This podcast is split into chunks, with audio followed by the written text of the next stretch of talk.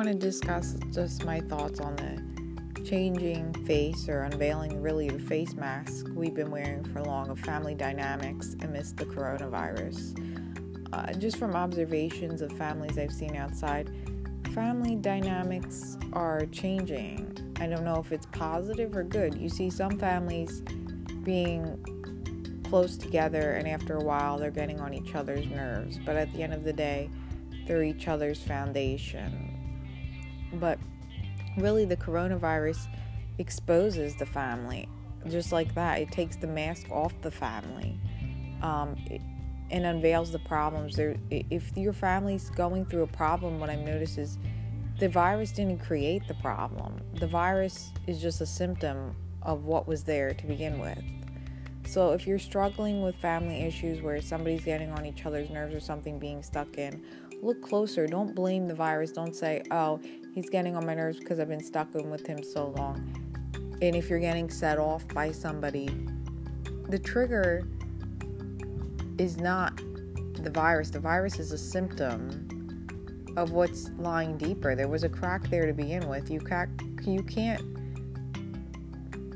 The, the, it was already broken, um, and that's what I realized. Iyanla Vanzant um, on Oprah's network OWN also highlighted that in her new shirt show Fear Not, and she pointed out something that really struck me about the virus. Like, it doesn't create problems. It it doesn't create fear these fears were already there to begin with. And you may notice that they're exacerbated more.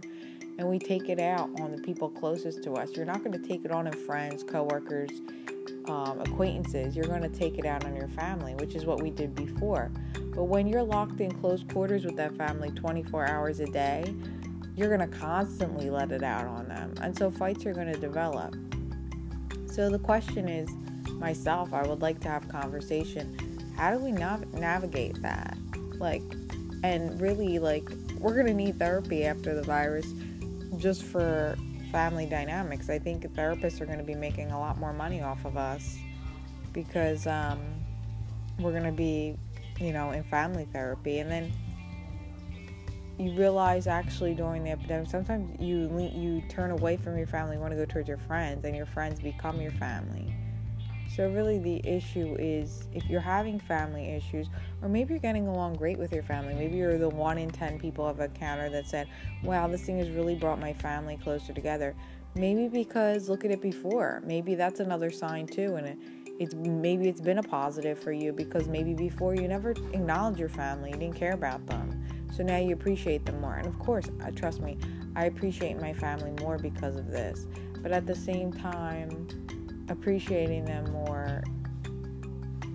Um, they do get on my nerves and we do fight.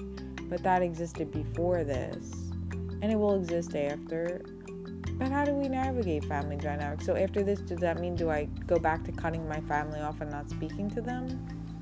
I mean, the parameters that I established before this happened have been broken down because I'm back to sleeping on my parents' couch and being succumbed to depending on them like a child.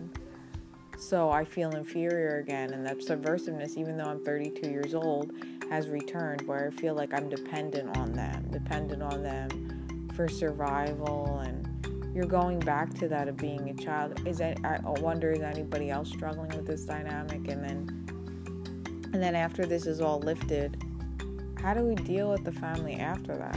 Like, I don't know if anybody has any advice and could reach out. I'm just sharing my thoughts on this, and I my, my point in this whole thing is that I want to point out that whether you're really close with your family, that's wonderful and it's brought you closer together. You're you're I think that's a rarity in this, but everyone I've spoken to has said the same thing. Oh, they're getting on my nerves or we're fighting about this or that that.